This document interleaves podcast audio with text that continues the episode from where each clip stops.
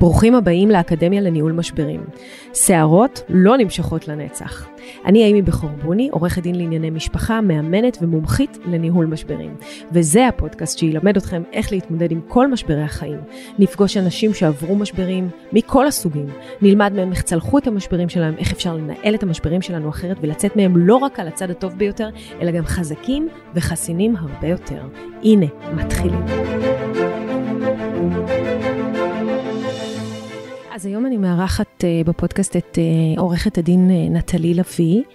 נטלי לביא היא גם עורכת דין למשפחה, אבל היא בעיקר עושה איפויי כוח מתמשכים, צוואות, ירושות, גישורים, דברים שיותר קשורים למשברים שהם לא משברי גירושים, אבל כמו שאתם יודעים, החיים רבועי משברים, וגם uh, מי שמתעסק בדיני משפחה נתקל בעוד אה, בעוד דברים, ובטח בגיל מבוגר.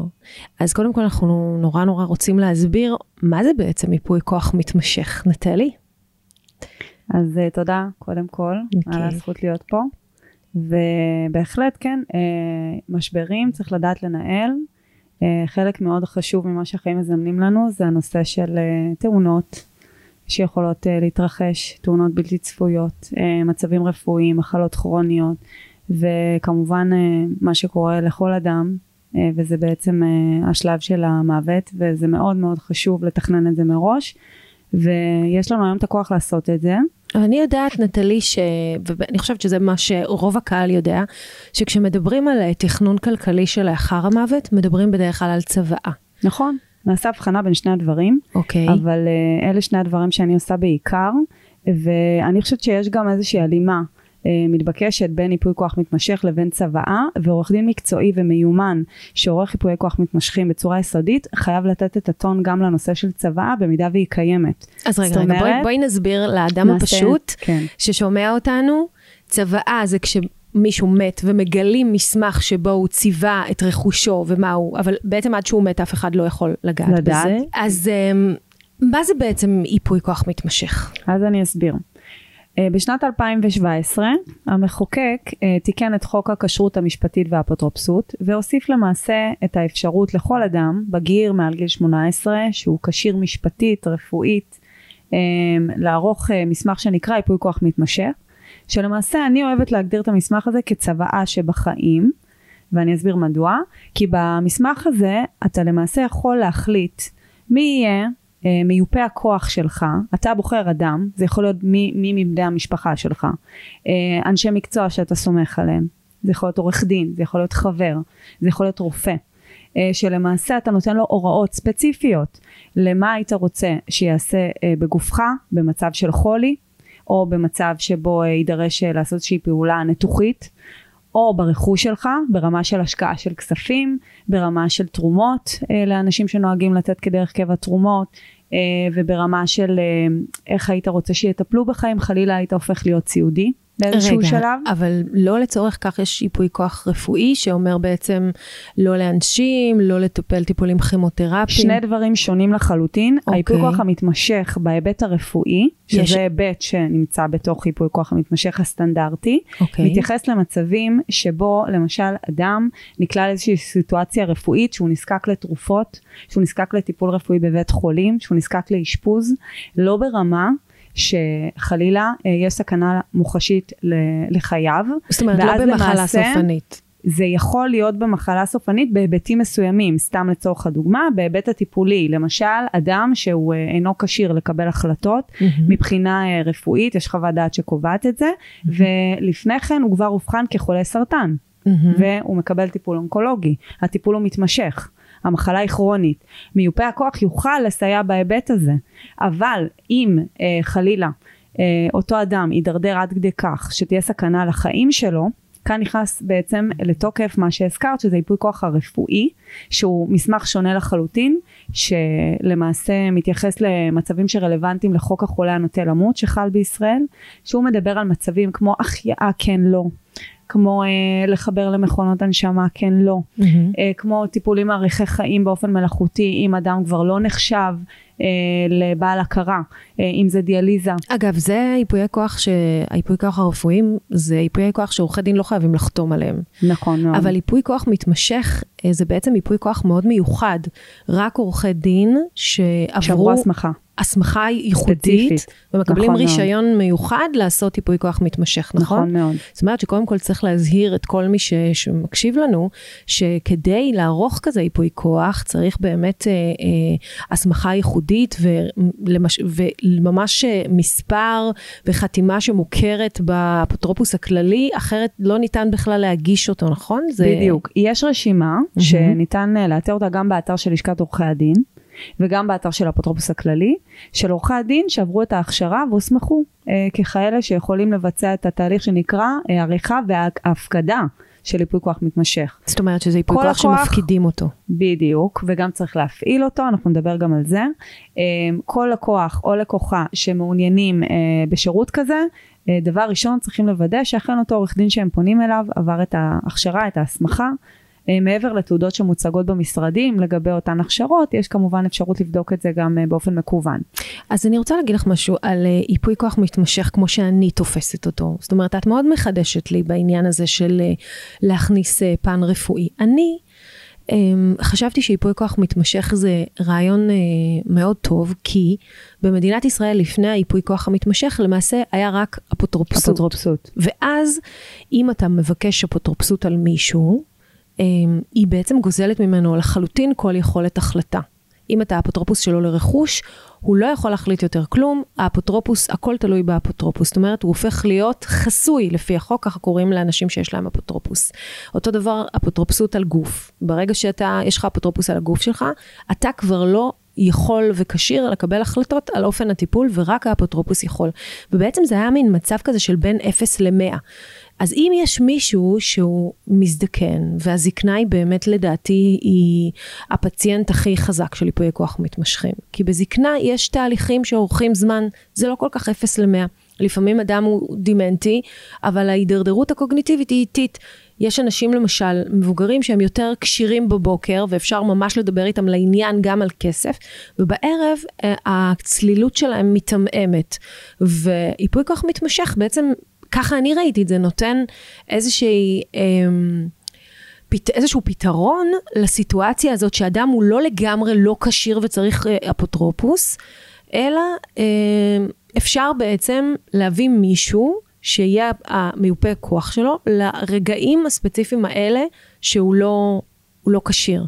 ולכן לדעתי אנשים מבוגרים מעל גיל 60 אפילו צריכים לשקול, כי כמו שאמרת, יכול לקרות להם אה, פתאום אה, מחלות, או מחלות יותר קשות או פחות, או, או הידרדרות קוגניטיבית של גיל. וכאילו את, את אומרת בעצם שלא רק מבוגרים, ממש לא. אני יכולה להגיד לך שיש לי לקוחות אה, שהתגייסו ליחידות קרביות בצה"ל. שההורים שלהם שערכו? אצלי ייפוי כוח מתמשך. לאיזו מטרה להם. בעצם? אה, למטרה שחלילה הם ייפצעו במהלך השירות, למטרה שבה אין לדעת מה יהיה, אנחנו חיים במדינה רוויית קרבות, אלומת פיגועים, אה, יכול לקרות משהו, אה, בית לוינשטיין מלא בכאלה, זה סתם דוגמה, נכון. שאנשים לא חושבים עליה, כי בואי, מוות זה לא דבר סקסי, אנשים לא אוהבים לדבר על זה, זה אפילו מעין טאבו בהרבה נכון. מאוד משפחות, וכשלקוח מגיע אליי למשרד, אני, אני בהחלט מציפה את הנושא הזה של אה, שיח על מוות. שהשיח של מה היית רוצה עוד הרבה לפני המוות, שבו בעצם הייפוי כוח המתמשך הוא הרלוונטי, אה, מה היית רוצה שיקרה? אתה קובע את הטון. היתרון המאוד גדול של ייפוי כוח מתמשך לעומת הליך אפוטרופסות, זה שהייפוי כוח מתמשך רלוונטי רק ב, בסיטואציה שבה אדם, על פי חוות דעת רפואית, אה, מאבד את כשירותו. לקבל החלטות. באפוטרופסות, מתי מגיע אלינו הלקוח? מגיע אלינו הלקוח אחרי שכבר הוא הפך למעשה להיות חסוי. כן, אומרת, בדרך כלל מי שמגיע, המשפחה, מגיעה נכון. ומבקשת אה, להתמנות כאפוטרופוס. ומה הבעייתיות כאן? שאותו אדם לא הספיק להגיד מי מבני המשפחה הוא היה רוצה שיתמנה כאפוטרופוס שלו. נכון. למי הוא היה רוצה לתת את הכוח? הוא לא הספיק להנחות מה הוא היה רוצה שיעשה בגופו או ברכושו. ובואי אני אספר לך משהו שאת בטח כבר יודעת, ומה קורה כשיש סכסוך בקרב בני המשפחה לגבי זהות האפוטרופוס? נכון. מתחיל הליך משפטי נוראי, ובבתי המשפט לענייני משפחה, לפחות מהניסיון שלי ב-12 שנים האחרונות, את נתקלת בשופטים שאין להם סובלנות לנושא הזה של סכסוכים בתוך המשפחה, מתוך מקום שהם באמת לא יודעים מה היה נכון יותר או פחות, ומה שהם עושים, הם ממנים תאגידים חיצוניים. תאגידים חיצוניים כמיופי כוח מתמשכים? כאפוטרופסים. לא, כאפוטרופסים, כן. ואת אומרת, אתה בתור אדם שיש לו אה, כשירות היום לקבל החלטה על הגוף והרכוש שלך באמצעות מסמך כל כך פשוט וכה נגיש, ולכתוב בדיוק מי היית רוצה שיטפל בגופך, מי היית רוצה שיטפל ברכושך ובאיזה אופן, אתה מחויב כלפי עצמך קודם כל לעשות את זה, כדי שחלילה לא ייווצר מצב שהמשפחה שלך תעמוד במצב הנוראי הזה ותנהל קרבות דם. הכי קשים שיש, אגב, זה בסכסוכי ירושה נכון. ובסכסוכי אפוטרופסות. ואתה בתור העד המרכזי, אין לך אפשרות להשמיע קול, כי אתה חסוי. אז מי, אז מי פה, אדם... מי... פה, מבחינתי, הכלי הזה, הוא נוגע לכולנו, ממש לא לאנשים שהם רק מגיל זקנה, שזו התפיסה הרווחת, זה נוגע לכולנו, אנחנו לא יודעים מה ילד יום, אנחנו לא יודעים מתי נחצה את הכביש ורכב, או קורקינט, או אופניים נכון. חשמליים, יפגעו בנו במהירות לא נורמלית, ויובילו למצב שאפילו זמנית, אנחנו נאבד את היכולת לקבל את ההחלטות על עצמנו. ופה אני אומרת, זה אחריות שלנו. האחריות שלנו עורכי הדין להפיץ את הבשורה, האחריות שלנו ההורים לילדים מעל גיל 18 לבוא ולהנחות אותם מה נכון וכיצד כן אה, נכון להתנהל בחיים האלה ובהחלט מעל גיל מסוים זה הופך להיות הכרח mm-hmm. זה הרבה יותר פופולרי נכון. וזה בא אה, בהלימה אה, עם צוואות וזה בא בהלימה עם הסכמי ממון ואני יכולה לומר לך גם ש... יש לי הרבה זוגות שליוויתי שהם uh, בפרק ב' בחיים שלהם, מניחה שגם את. ו... אני גם ליוויתי, אבל אני לא בפרק ב'. לא, ליווית, ליווית, נכון, ודאי, ליוויתי. את בפרק א' ותמיד תהיי, מילן היקר.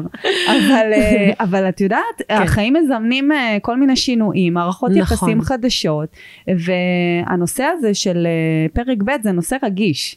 למה? כי נניח ויש לאותו אדם מפרק א' ילדים, Mm-hmm. והרצון שלו אה, הוא שאותם ילדים, או חלק מהם או כולם, אה, יהפכו אותו. להיות, יהפכו להיות גם היורשים, או אפילו לפני המוות, אלא מי שיטפלו בנכסים שלו, או בגוף שלו. מיופה הכוח המתמשך שלו. מיופה הכוח okay. אוקיי. שלו, בדיוק. אבל אותה בת זוג חי איתו כבר כמה שנים טובות, ויש ביניהם הסכמות, ויש ביניהם אהבה גדולה. כדי למנוע מצב שתהיה מלחמה בין הילדים לבין בת או בן הזוג. Mm-hmm. צריך להסדיר את הנושאים האלה, וצריך לדאוג שתהיה מעטפת הוליסטית. מה זה אומר? זה אומר שלאותו אדם צריך להיות גם מסמך של ייפוי כוח מתמשך, שבו הוא מגדיר מי מילדיו יהיה מיופה כוחו. או אם זו בת הזוג, אז את שמה ואת הפרטים שלה כמו שצריך, איך הוא היה רוצה שיטפלו ברכוש שלו ובגוף שלו, אם יש הוראות מיוחדות לגבי אותה בת זוג או בן זוג, אה, סתם לדוגמה, נגיד קצבה חודשית, שהוא היה רוצה שאותה בת זוג תקבל, כן. אה, בזמן שהם חיים עדיין יחד, כי אני מזכירה, ייפוי כוח מתמשך רלוונטי לתקופה שבה אנחנו עדיין בחיים. כן. אה, אז חשוב לציין את זה בתוך ייפוי הכוח ולא להשאיר את זה לצוואה או רק להסכם הממון. Mm-hmm. מדוע? כי את הצוואה מתי אנחנו פותחים? אחרי המוות. יפה. Mm-hmm. אז מה היא רלוונטית אם נכון. אדם עדיין בחיים? זה מאוד מאוד חשוב שעורך הדין שמקבל את הלקוח למשרדו ישאל את השאלות הנכונות ואני ערכתי רשימה שאני קוראת לה רשימת תשאול שב"כ. יושב אצלי לקוח בפעם הראשונה והוא לא מאמין לכל הסיטואציות שאנחנו מציפים ביחד. איזה רזולוציות את שואלת? תני לנו דוגמה. סתם למשל, אה, הגיע אליי לקוח, בעל חברה מאוד. גדולה, חתם על עסקה, עסקה בהיקף של עשרות מיליוני דולרים, עשה אקזיט מבורך, מדהים. נכון. מה הקשר ליפוי כוח מתמשך? בן 40, אין okay. אוקיי. קשר לייפוי כוח מתמשך, את יודעת, אני בתפיסה. אני נגיד, אם הוא היה בא אליי למשרד, לא הייתי אומרת לו, תשמע, אתה חייב לעשות ייפוי כוח מתמשך. אז היום את תגידי, כי אנחנו עושות את הפודקאסט החשוב הזה. כן, את מלמדת אותי עכשיו. רגע, אבל למה אני צריכה להגיד לו? ואני אומר לך, כי הוא יושב ומדבר איתי על העסקה הגדולה שהוא עשה, ולצורך העניין, על איך היא תבוא לידי ביטוי בצוואה שלו, כי נורא חשוב לו שהילדים שלו ירשו את המניות האלה, או האופציות האלה, ומה קורה עם אשתו. אבל רגע, מה קורה לך אם מחר קורה לך משהו? נכון. מה גורלה של אותה עסקה? מה גורלן של המניות? היית רוצה שנגדיר איזשהו מנגנון זמני. ואני ש... אסביר, רגע, ואני אדייק את זה, זה קורה כן. לך משהו, זה לא חלילה הלכת לעולמך, אלא עברת איזושהי... נפצעת. אה, נפצעת. איבדת איזשהו... את היכולת, אפילו ברמה הזמנית. אפילו אם אתה מאושפז עכשיו שלושה חודשים, אז מי, מי מטפל ב... מה קורה? נכון. מה mm-hmm. קורה? Mm-hmm. מה קורה? אני לא צריכה לספר לך על כמה אה, מלא, חברות, מלא. שיש להם מנכ"לים, כן. אה, ש... קרה להם משהו, זה זעזע נכון, את החברה נכון, ברמה הבורסאית. אז נכון. צריך לתת את ההתייחסות לדברים האלה, לשאול את השאלות נכון, וזה הנכונות. כסף קטן יחסית לכסף הגדול שמנוהל. ברור, כן. אבל צריך לתת לזה את ה... צריך לתת לזה את המקום, את הבמה. המדויק, כמו שאת ו- אומרת. וזה גם, אגב, בעיניי, כשאדם מגיע אליי למשרד ומבקש לערוך ייפוי כוח מתמשך, אני, אני גם שואלת אותו, מי מבני המשפחה הוא נכון לכל אה, רכיב? זאת אומרת, הייפוי כוח מתמשך בעצם כולל בתוכו שלושה רכיבים. יש את הרכיב האישי, שזה אוקיי. החלטות אישיות, איפה היית רוצה לגור? מהמם, אם אתה הופך להיות סיעודי, היית מעדיף אולי לגור בדיור מוגן? אם כן, איזה? מהמם. אמ, איך היית רוצה לממן את זה? מי היית רוצה שיהיה אחראי לכל הבירוקרטיה? אולי יש ילד שטוב יותר בבירוקרטיה, נכון. ויש ילד שיותר נוח לו להתמודד מול אה, רופאים, מהמם. אה, מול החלטות הרות גורל אה, שקשורות למצב הרפואי שלך, ואולי יש ילד שהוא יותר טוב במספרים, אז אותו כדאי למנות דווקא לנושאים הפיננסיים, ואולי יש לך חבר רואה. חשבון שהוא בדיוק. החבר הכי טוב שלך, ואתה מעדיף בדיוק, שהוא ואתה יתעסק. סומך עליו. כן. אולי אף אחד מהילדים לא מתאים, כי הם נכון. רק התקדשו ביניהם. נכון.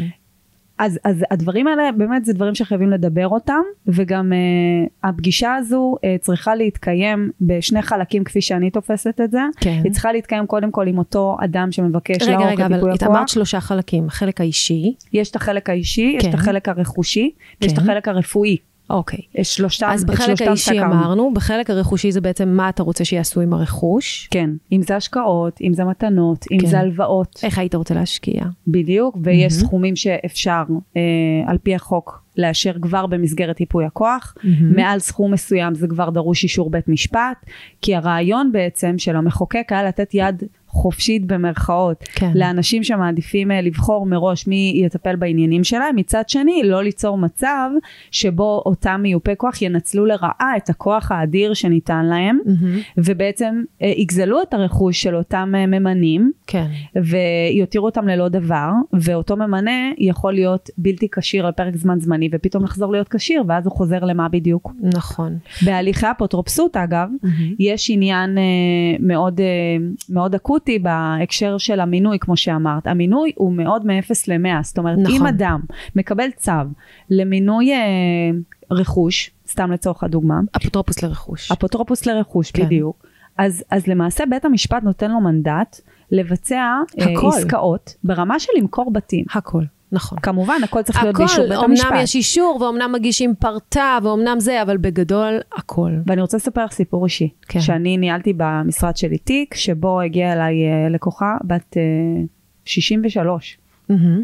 לא מבוגרת במיוחד. באלצהיימר, שאגב היום הגיל הממוצע כן. לאלצהיימר ירד בעשר שנים. וואו. אם בשנות ה-90 הגיל הממוצע היה 84, היום אנחנו מדברים על 67, 68, היא ספציפית בת 63, התחיל אצלה תהליך של אה, אלצהיימר, הבת שלה הגיעה אליה למשרד, ולמעשה הבן שלה, זאת אומרת אה, האח של הלקוחה שלי, כן. אה, ביקש להתמנות כאפוטרופוס, אותה לקוחה העלתה חששות, מהמם. אמרה שאח שלה ניצל את המצב של האימא, מהמם. ובעצם גזל ממנה כספים לאורך זמן, עוד לפני שהאלצהיימר בעצם אובחן, כבר החלו סממנים. כן. והוא אה, זיהה את זה, ובעצם התחיל אה, כבר אה, להבריח כספים, להוציא כן. כספים מהחשבון של אימא.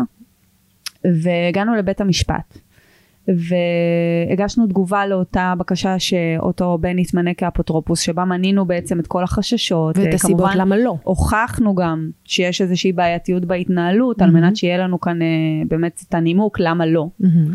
ובית המשפט אה, נעתר חלקית לבקשה שלנו. אה, והורה שהמינוי של הבן לא יאושר, אלא שהוא יהיה משולב אה, למינוי של הנכד, שזה בעצם הבן של הלקוחה כן. שלי, שהוא יהיה מעין אה, דמות מפקחת, וככה החלוקת תפקידים ביניהם הייתה כזו, שכל החלטה צריכה להתקבל במשותף. מהמם. לימים זה לא הוכיח את עצמו, כן. מסיבה פשוטה, הם לא שהיו משתפים ביניהם, פעולה. היו ביניהם ברור. אה, מחלוקות, אה, הגענו שוב פעם לבית המשפט, בית המשפט אמר אוקיי, יש מחלוקות, אין מחלוקת, צריך אה, תאגיד חיצוני. נכון. ומה שקרה מאותה נקודה ואילך, זה שהאישה הזו גרה בדירה בתל אביב בדמי מפתח. מהמם. אני סברתי שבגלל הגיל הצעיר שלה ובגלל אופי המחלה, אלצהיימר, שלא כן. נוטה להשתפר, אלא נכון. להידרדר, אה, להוציא אותה מדירה שהיא בדמי מפתח, כן, שהיא הדירה טעות. המוכרת שלה. בחמישים שנים אה, שקדמו למחלה, ברור.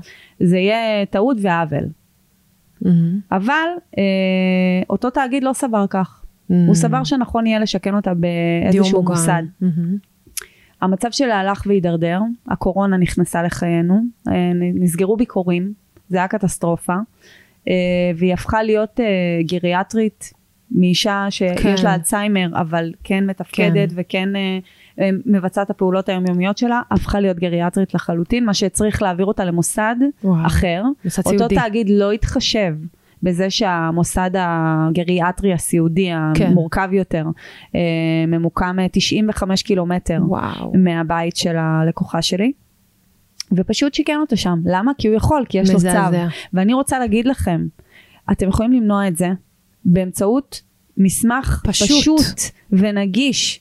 ואתם אה, יכולים בעצם לקחת אחריות ולכתוב לעצמכם את פסק הדין, מה שנקרא במרכאות, נכון. של החיים שלכם, ויפה שעה קודם.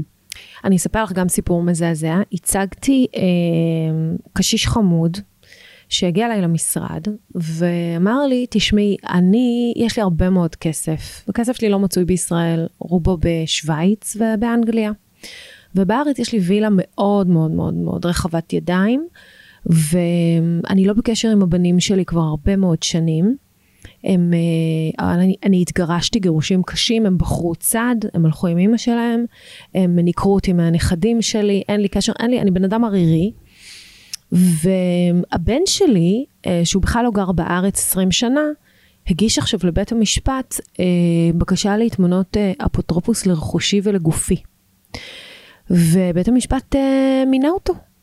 שלח מינו, עובדת סוציאלית, היא ראתה שאני בן 90, דיברתי איתה קצת, ואני התרשמתי אגב שהוא היה ממש כשיר, אבל לא הבנתי למה מינו, כן. אבל הוא מונתה עובדת סוציאלית. אה, והגשתי בקשה לביטול אה, אפוטרופוס באופן אה, מיידי. והגענו לבית המשפט, ובית המשפט אמר לי, יש לו אפוטרופוס, אז איך את עומדת פה? את הרי לא יכולה לעמוד פה, כן. כי הוא לא יכול בכלל לחתום לך על ייפוי כוח, כי אני כבר קבעתי שהוא חסוי. אז איך בעצם את עכשיו עומדת פה כשיש אה, לבן שלו אה, סמכות? והקרב עקוב מדם כולל ערעור, כשאומר, את, איך, מה, לקחת לו את כל היכולת להחליט, אז בואי, ת, ואז כן. כן. הפכנו לידיד בית המשפט כדי, ל- כדי, כדי כן כדי לעזור כן לו. להשמיע קול. להשמיע קול. בסופו של דבר, אה, בית המשפט קיבל את הטענות שלנו שהבן הגיע כדי לחמוס את כספו וכולי, אבל הוא מינה אה, אפוטרופוס חיצוני. זה עצוב, זה עצוב נורא. והאפוטרופוס החיצוני, הנה אני מספרת לך, וזה סיפור אמיתי לחלוטין, אה, זה איזשהו עורך דין שבית המשפט ממנה כאחר, כלאחר יד בתור אפוטרופוס, חבר לבן, אה, ויחד הם אה, גזלו את כספו, בלשון המעטה. הסיפורי האפוטרופסות האלה הם באמת באמת מזעזעים, וייפוי כוח מתמשך זה באמת מסמך שיחסית הוא גם אה, נגיש, גם קל. נכון, צריך למצוא את העורך דין המתאים, וצריך למצוא מישהו שבאמת מקצועי בזה ועושה כמה שיותר כאלה, כי הניסיון פה הוא שם המשחק, ואני רואה שאת ממש מנוסה ויודעת בדיוק אה, איך לשאול את השאלות. אה, אבל אני רוצה לשאול אותך עוד שאלה, למי לא יעשו ייפוי כוח מתמשך? אוקיי, אז בעצם אדם שנמצא אה, כלא כשיר ברמה הרפואית, כן. ולא רשום לו את זה על המצח, כן? יכול להגיע למשרד ולבקש לערוך ייפוי כוח מתמשך. כי כך חינכו אותו ילדיו, או כן. מי, מי שיכול להיות בעל עניין בדבר הזה. והוא רוצה לבוא לעשות ייפוי כוח מתמשך. ואולי הוא שמע את הפודקאסט המאמן שלנו. אבל, אה, אבל בעצם המחוקק נתן לנו, עורכי הדין, כן. אה, שהוסמכו לערוך את ייפוי הכוח המתמשך, את היכולת להתרשם מהמם. ולהחליט האם אה, יש צורך כן. לבקש מאותו אדם בדיקה רפואית. חוות דעת רפואית. יפה, אנחנו אגב עושים את זה גם בצבאות, נכון? נכון, בדיוק. ואני רוצה להגיד לך שזה א' ב' של ג' ד' במשרד שלי. יפה. מעל גיל מסוים, אני סבורה שעדיף to be נכון, safe than to be sorry. safe, נכון. ואני חושבת, ואני גם מסבירה את זה לכל Mhm. הלקוחות, שזה לא חובה, זה לא משהו שכל עורך דין היה מבקש מהם, כן. אבל אני מנסה לתת איזשהו, אה, מעטפת. איזשהו פתרון הוליסטי, מהמם. ולהיות מניעתית. אני לא רוצה שהייפוי כוח הזה, שכל כך חשוב לך בתור לקוח, או לך בתור לקוחה, במבחן האמת, בגלל איזשהו פגם בהליך, יבוטל. אוקיי. והיה לנו רק שבוע שעבר מקרה כזה. מהמם. היה לנו אה, פסק דין של בית משפט לענייני משפחה, שסקר את הנושא הזה, ומצא לנכון שבת שמונתה בתור מיופת כוח, אה, ניצלה את אימה, וואו. ו... ועשקה אותה, והותירה אותה ללא רכוש בכלל, והאחים שלה התעוררו אה, לאחר מעשה, ולמעשה הגישו בקשה לבטל את ייפוי הכוח המתמשך, המתמשך, אפשר? והסיבה שבגללה הוא מהמם. בוטל, זה מהמם. בגלל פגם בעריכתו. הילדים הוכיחו שאותה עורכת דין כשלה, כי למעשה היא ערכה את הפגישה בשיתוף אה, לבת ביחד עם שמונתה? כמיופת הכוח, זה, וזה זאת אומרת, זה אסור. כמו צבא, זאת אומרת, בצבא אסור לנו לשבת יחד עם מי שיורש, כדי שלא תהיה השפעה על הצבא, אז פה המיופה כוח לא יושב בפגישה של... מיופה הכוח מהמם. צריך לערוך פגישה נפרדת? נפרדת עם עורך הדין, מהמם. ובנוסף, בנוסף, יכול, אמ, יכול המיופה כוח לשבת בחדר ההמתנה בניגוד לצוואות שיש מצבים שלמעשה באמצעות צו איכון אה, טלפוני אפשר להוכיח שהיורשים היו בסביבה מסוימת כן. ובגלל הנושא הזה כן. אולי השפיעו ואז זה איזושהי טענה שבגללה הרבה צוואות אה, יכולות להיפסל. אה, אבל במקרה של ייפוי כוח ההוראה היא לא חד משמעית זאת אומרת זה לא שאסור לו להיות במתחם אוקיי. אבל לא במעמד הפגישה מול עורך הדין. אני את הפגישה עורכת מול הלקוח, מהמם. ובנוסף אני עורכת את הפגישה המקדימה יותר כן. עם הילדים, עם מיופה הכוח. רגע, אבל כשמיופה הכוח חותם על ייפוי הכוח הזה, בסוף, זאת אומרת שמי שיפו את כוחו אה, חותם, אז, אז כן צריך להיות מי שמייפה את כוחו. לא, נגיד אבא עורכת- רוצה את הבן שלו, אז, אז את עושה פגישה ראשונה רק עם האבא, ואז את עושה פגישה עם, עם הבן, כדי להבין שבעצם הרצון שלו במקום הנכון. והוא גם צריך לחתום על טופס הסכמה. מה זה להיות טופס מיופה הסכמה? הכוח, אתה מהמם. צריך למלא טופס הסכמה במסגרת ייפוי הכוח, ולחתום בפני עורך הדין שעורך את המסמך, שבו אתה מסכים לקבל עליך את הג'וב הזה. זאת אומרת שזה סוג של מערכת יחסים בין שני אנשים, שמי שרוצה לייפות את כוחו, צריך בעצם לבקש ממנו, תקשיב, בוודאי. אם אני אמ, אחלה, אם אני אהיה דימנטי, אם אני אזדקק לנהל את אה, ענייניי בעודי בחיים ועד שאני אהיה בסדר, או בכלל, אני מבקש ממך לעשות את זה, והאדם צריך להסכים. ודאי. ואז הוא צריך באמת לבוא אלייך את ולהצהיר שהוא המלא, מסכים. למה הג'וב הזה בעצם כולל כן, בתוכו. שזה מאוד רציני. מאוד. היו אנשים שהגיעו ואמרו לך, לא, לא, לא, שמעתי ואני ממש לא מוכן לא, לעשות את לא, זה. לא, עדיין לא יצא לי, כן. עדיין לא יצא לי.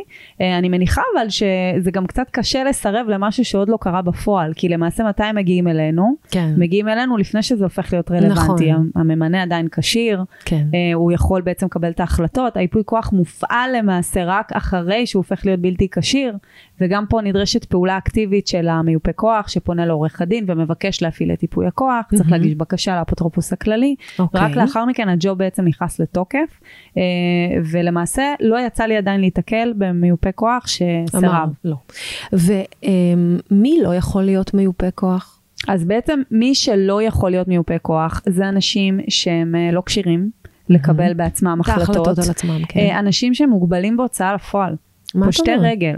אה, עם צו אה, חדלות פירעון, מסיבה פשוטה, מה? שיש חשד שהם או חשש? שאם הם יקבלו מינוי שמתייחס גם לנושא של הרכוש, הם מהמם. עשויים, עשויים להיות מושפעים ממניעים אישיים שלהם, כן. שמלווים את חייהם באותה נקודה, והטובה של הממנה לא תעמוד לנגד עיניהם. אז יש פה גם בעייתיות. הבנתי. אז צריך לבדוק את הדברים הללו, וכמובן שזה יכול להיות גם בן משפחה וגם חבר וגם איש מקצוע. מי שאני לא מחליטה. חייב. וזה חייב להיות מישהו אחד? לא, ממש לא, ואני ממליצה אגב, שזה אף פעם לא יהיה מישהו אחד, אם למה? יש אפשרות. כי מה קורה אם אותו אה, מיופה כוח אה, הופך להיות אה, בבעיה רפואית משל עצמו, ולא יכול לטפל בסמכויות שהוקנו לו. באמת, מה קורה אם מצב כזה קורה? אז מה שאני ממליצה לעשות, מהמם. למי שיש את האפשרות, אה, זה למנות מיופה כוח חליפי. לרשום כבר, כמו שאנחנו עושים בצבא, מנהל עיזבון או מנהל עיזבון חליפי, אם זה לא בחיים. בדיוק. פשוט בדיוק. לרשום מיופה כוח, ואז אם הוא לא יכול לבצע, מיופה כוח חליפי. בדיוק, מהמם. וגם אותו מיופה כוח כזאת? חליפי צריך להיות נוכח. בפגישה הבנתי. ולחתום בפני עורך דין. אגב, היום קצת הקלו עלינו בגלל אה, נושא הקורונה, ויש אפשרות להחתים גם אה, באופן מקוון מרחוק. יפה. מה שבעבר לא היה, אה, וזה הקנה להרבה מאוד אנשים שיש להם ילדים בחו"ל, שלא כן. מתגוררים בישראל, לחתום בפני עורך דין באופן מקוון ולא להתייצב בפני הקונסול, מה שהיה צריך כן. לפני כן, או, או באופן פרטי אצל אפוסטיל, שזה היה כרוך ביותר עלויות כן. או לוגיסטיקה, אז מהבחינה הזו אני תמיד ממליצה, אם יש אפשרות, תמנו יותר ממיופה כוח אחד למצב שחלילה לא יקרה משהו, וגם לחלק את הסמכויות, אני חושבת שזה דבר נכון. רגע, אבל יש לי שאלה. אם אני עכשיו מ- אה, עושה ייפוי כוח מתמשך וממנה את שני ילדיי להיות מיופה כוחי, והם לא מסכימים ביניהם, כן. אז זה נשמע לי כמו מקור לצרות למנות יותר מ- מאחד, לא? אז גם פה, כן, גם פה, אני חושבת שנכון לפנות לעורך דין שהוא מתמחה בדיני מש- משפחה, כן. כמונו, מהמם, שידע לקרוא את כל התמונה, מהמם. ולהכין מסמך שנקרא הנחיות מקדימות. מה זה המסמך הזה? זה מסמך שהחוק מחייב? לא, אבל זה מסמך שהחוק מאפשר. אוקיי. זה מסמך שבייפוי כוח המתמשך מוגדר כסעיף רשות. אוקיי. שאני מאוד אוהבת. למה? אוקיי. כי במסמך הזה אני יכולה לדבר. מהמם. אני יכולה לבטא את הרצון של הממנה. מה היה רוצה לעשות לו תהיה מחלוקת בין ילדיו למשל? מהמם. אולי נמנה מראש כבר דמות מגשרת? אולי אה, נחליט שלילד אחד אה, תהיה את הסמכות אה, בעניינים כספיים ואחד בעניינים אישיים, כן. ואם תהיה איזושהי התנגשות ביניהם אז איש מקצוע רלוונטי הוא זה שיחווה את הדעה, כמו שאנחנו עושים בהסכמי גירושין למשל, אם יש מחלוקת בנושא חינוך ילדים, כן. אז יש לצורך העניין מחנך או מתאם מורי שיכול לבוא ולתת את הטון, אולי מגשר, אז אנחנו קובעים את זה במסמך שנקרא הנחיות מקדימות. אבל אני, אני מכירה משהו אחר, אני מכירה מסמך שנקרא מסמך הבעת רצון. כבר ניגע בזה, סופר חשוב. זה לא אותו דבר? לא, כמה לא. מסמכים הם רוצים תשמעי סיפור. כוח מתמשכים? בא לך לשמוע עוד סיפור? כן, ברור. תקשיבי, יש לי לקוחה מהממת, מהמם, יקרה מאוד לליבי, שאלוהים בירך אותה בשני ילדים, מהמם. שהם בעלי צרכים מיוחדים ברמה מאוד מאוד מאוד מאוד מאוד מורכבת, אוקיי. כתוצאה מהולדה בעוולה. וואו. אה, רגע, תסבירי מה זה הולדה מה זה בעוולה. הולדה בעוולה? כן. הולדה בעוולה זה למעשה כשכל הבדיקות הגנטיות הרבות הרבות הרבות שהיא עשתה יצאו תקינות, אבל הילדים יצאו? לא. מהמם. יצאו מאוד לא. נכון. ויותר מזה, גם היא לא.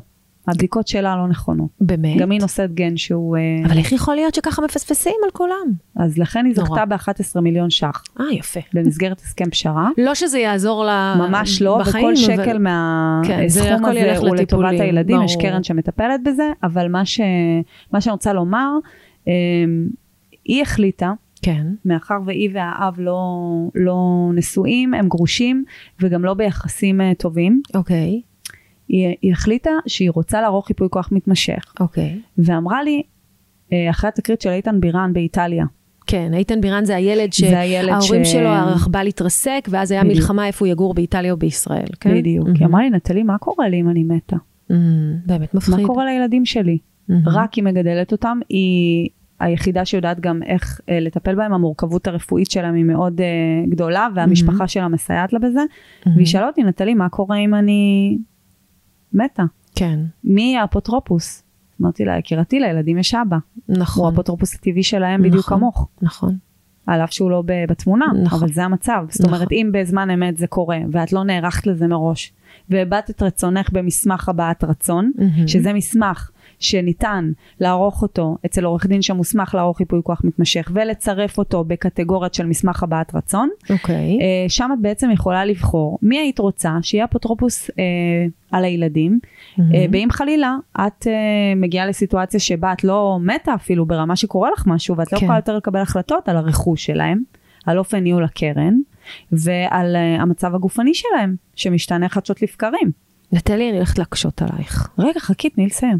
ואז אה, היא החליטה ללכת על זה. ובאמת איתרנו את הדמות המתאימה שמכירה את הילדים, אה, אוקיי. ומינינו אותה במסגרת מסמך הבעת רצון. גם התהליך הזה דרוש הסכמה מהמם. של האפוטרופוס הייעודי בעין, כן, מה שנקרא, כן. חתימה מול עורך דין, וסריקה של כל המסמכים למערכת, ואני רוצה לסייג את דבריי, זה לא מבטיח או. שבית המשפט לענייני משפחה, בבקשה. או אה, ערכאה משפטית, אם זה בית דין דתי, יעתר לזה. לא. ממש לא. להפוך הוא, אני זה מה שאמרתי שאני רוצה להקשות עלייך, הרי אי אפשר להתנות על חוק האפוטרופסות בהיבט הזה כשהאפוטרופסות היא טבעית וביולוגית. נכון. את לא יכולה להגיד, אוקיי, אני מתה, אבל בגלל שאני מסוכסכת עם הגרוש שלי, אני רוצה שאחותי תגדל לי את הילדים. נכון. זה לא עובד. נכון, אוקיי. אבל, אבל, תסכימי מהמם. איתי שהפרקטיקה יותר חזקה, נכון. בבתי המשפט לענייני משפחה בפרט, נכון. מכל חקיקה נכון, כזו או אחרת, נכון. ובסופו של דבר, אם יש מסמך כן. שמדבר את הרצון של אותו אדם, זה מצב הרבה יותר טוב מאשר אם אין מסמך, ואז משאירים את זה, את יודעת, נכון. לפרשנות של השופט או השופטת. נוראי, נוראי, סיק נורא נורא עצוב,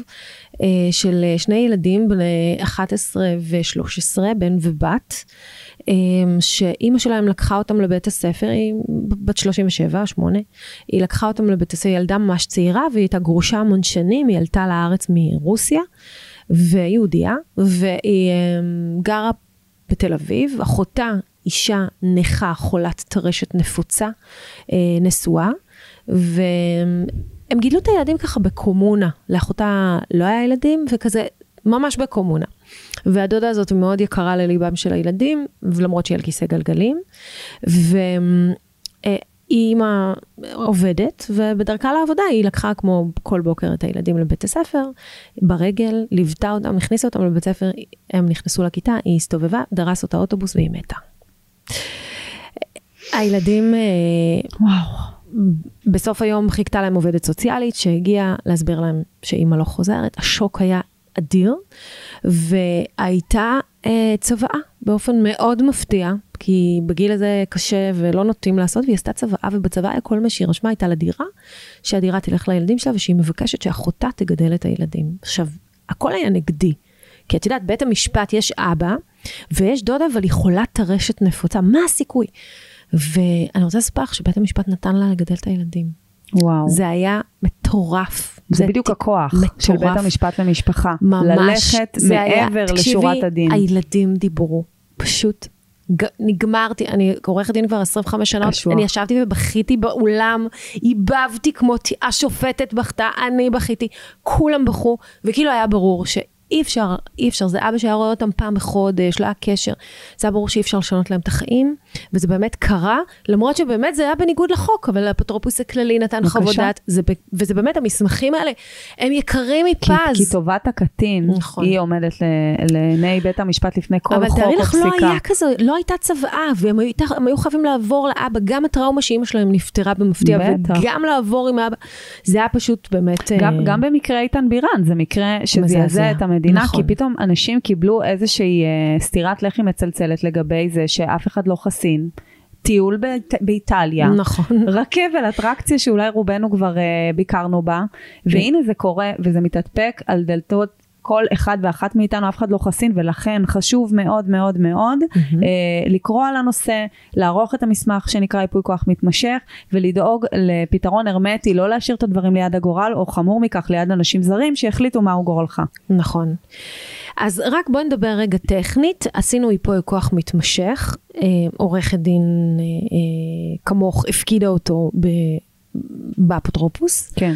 אה, וכשמגיע את מה, איך מפעילים, מה, מתי מחליטים להפעיל, okay. מי, אוקיי. מי מפעיל? אז בעצם מה שקורה בפועל, אותו מיופה כוח, אה, אה, לרוב הוא זה שיוצר כן. את הקשר, אומר אה, המצב הרפואי, עם מי הוא יוצר קשר? איתך עם עורך או... הדין שערך okay. אוקיי. את המסמך, mm-hmm. או ישירות עם האפוטרופוס הכללי, ואומר, יש אפשרות כזו גם. בשלה העת אה, להפעיל את ייפוי הכוח? יש חוות דעת רפואית שאומרת okay. שאותו אה, ממנה כבר לא אה, כשיר, ואני מבקש להפעיל את ייפוי הכוח, כן. זה לא איזושהי שיחה טלפונית, mm-hmm. שיהיה ברור, mm-hmm. מדובר בבקשה שצריך להגיש אותה. למי? אה, להגיש אותה בכתב? הלקוחות שאני מייצגת כן. uh, בהליך של ייפוי כוח המתמשך פונים אליי ואני עושה את זה עבורם באמצעות okay. אוקיי. מערכת מקוונת שיש לי. Mm-hmm. יש אנשים שמעדיפים לעשות את זה באופן עצמאי mm-hmm. אחרי שהמצב משתנה ופונים ישירות לאפוטרופוס הכללי גם באמצעות המערכת המקוונת אבל באופן שהוא קצת שונה. מעורך הדין. ואז האפוטרופוס הכללי בעצם הוא בודק? הוא צריך אה, לראות את חוות הדעת הרפואית, כן. לרוב מסתמכים על האמור בה, כן. ואז הוא אה, מאשר את ההפעלה של ייפוי הכוח ושולח אישור. יכול להיות מצב שהאפוטרופוס הכללי יסתכל על חוות הדעת ויגיד, אה, לא, אני לא מאשר את הייפוי כוח מתמשך הזה, זה מבחינתי מקרה של אפוטרופסות מוחלטת? למיטב ידיעתי זה לא קרה. כן. גם זה קצת חוטא למטרה של ייפוי נכון. הכוח המתמשך, כי הרי אם בעצם uh, המחוקק הוא זה ששינה את החוק ותיקן אותו על כן. מנת לאפשר לאנשים כשהם כשירים לקבל החלטה, mm-hmm. מי יהיה המיופה כוח שלהם בזמן אמת, ואז האפוטרופוס הכללי מתערב בזה, הוא בעצם mm-hmm. לוקח לעצמו איזושהי סמכות שיפוטית כן. שלא הוקנתה לו, ולכן אני לא נתקלתי בסיטואציה כזו. הבנתי. ואז בעצם מודיעים ל... מה, מה שאגב כן יכול לקרות בהליך אפוטרופסות. שהיית כן. רוצה שילד מסוים יהיה אפוטרופוס שלך, אבל בפועל, או ילד או דמות מסוימת, אבל בפועל בית המשפט סבור אחרת. אוקיי, ואז את מוד, מודיעים, ואז מפעילים את ייפוי הכוח, ואז בעצם הייפוי כוח הזה הופך להיות מקבל איזשהו אישור רשמי שאפשר כן, למסור כן. אותו? את מקבלת אישור, הם, בתור עורכת הדין שעורכת המסמך, אישור למייל, אמ, ואת אה, לוקחת את זה בעצם אה, ומעבירה אותו הלאה לממנה, הוא יכול מהמם. לקחת את המסמך הזה ובעצם אה, לגשת איתו בנקים, לבנקים, מוסדות, חברות הכל. הביטוח, מהמם.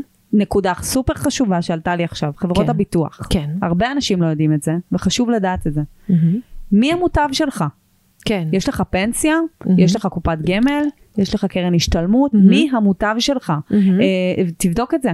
אני יכולה לומר לך שהצגתי לא מעט אנשים בהליכי גירושין, אבל זה לא קשור לייפוי כוח מתמשך, את לא, אומרת לא, אני אגיד לך למה זה. חשוב, למה זה למה? חשוב. כי מהמם. מה קורה, אם המוטב לצורך העניין אה, הוא הגרושה מהמם. או הגרוש, הם יקבלו את הכסף. אז, ואנחנו בייפוי כוח מתמשך, כתבנו משהו נתנו אחר. מינוי מהמם. לבן שלנו או לבת שלנו או מהמם. למישהו שבחרנו אה, לנהל עבורנו את החיים באמצעות אותו כסף, מהמם. יש לנו פה בעייתיות. אבל אפשר לשנות בכלל אה, מוטב אה, בביטוחים באמצעות ייפוי כוח מתמשך? למיטב ידיעתי מה שקורה ברגע שאת מקבלת אישור להפעלת ייפוי הכוח המתמשך את צריכה לפנות לחברות כן. הביטוח באמצעות מכתב מסודר מהמם. בצירוף ייפוי הכוח המתמשך בצירוף פרטי הפוליסה מהמם.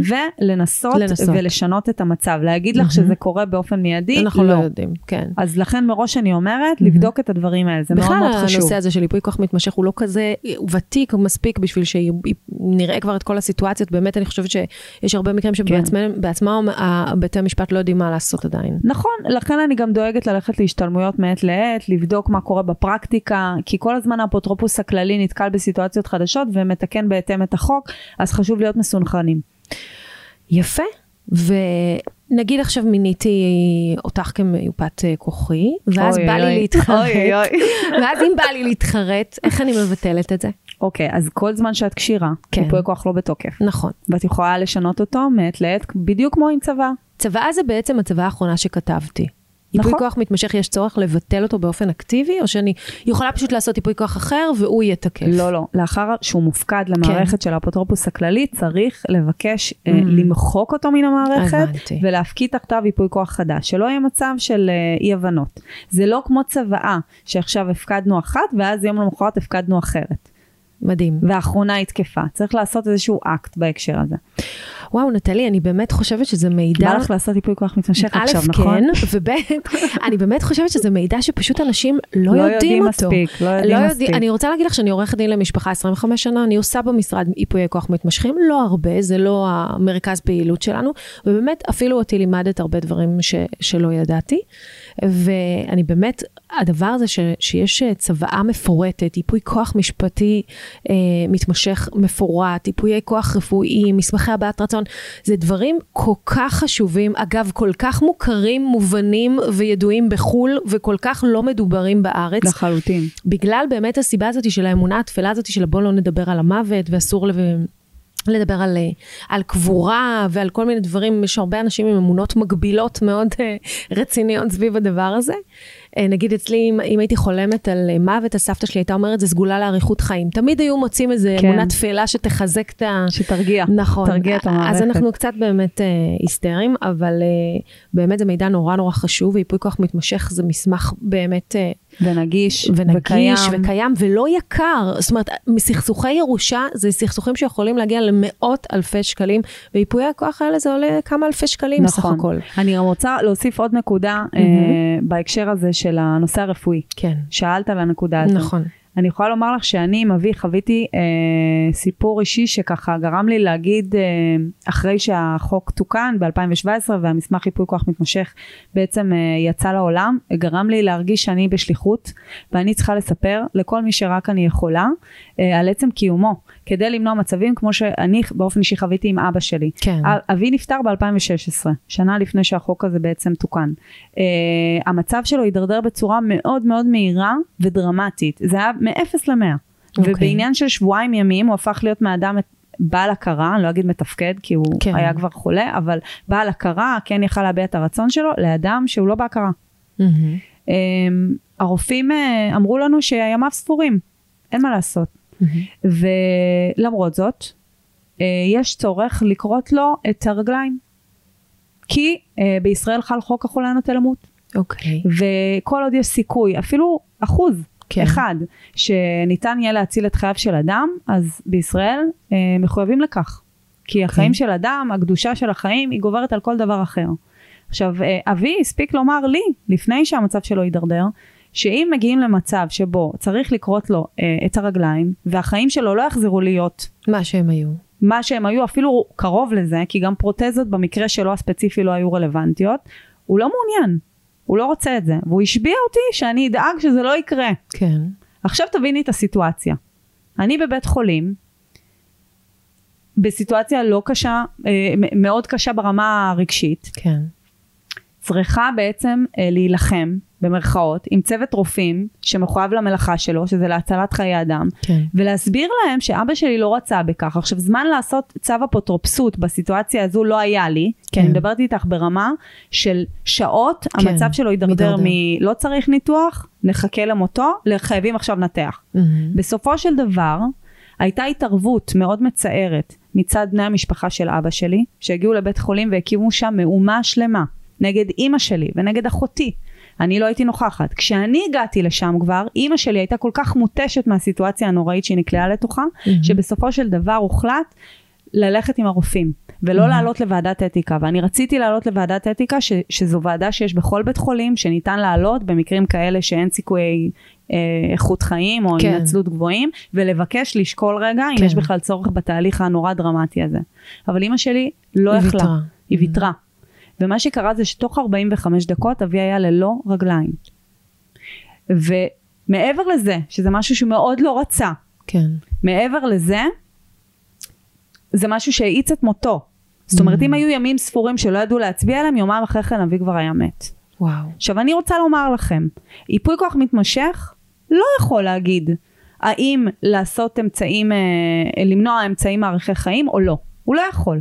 אבל זוכרים שסיפרתי לכם על טופס ההנחיות המקדימות? כן. אז בטופס הזה אפשר לדבר את הרצון של, של, של הממנה. Mm-hmm. ואם לאבי הייתה את האפשרות לערוך את הטופס הזה, אז מה שאנחנו היינו כותבים, היינו כותבים בדיוק את זה. כן. אם לי אין אפשרות לחיות את חיי בצורה שבה אני אתהלך על רגליי ואוכל לתפקד, אני לא מעוניין בכך, אז בבקשה תתחשבו בזה. Mm-hmm. ואני רוצה לומר לכם שלמשפט הזה יש כוח. בטח. גדול ורב, ומתחשבים בו בוועדות האתיקה.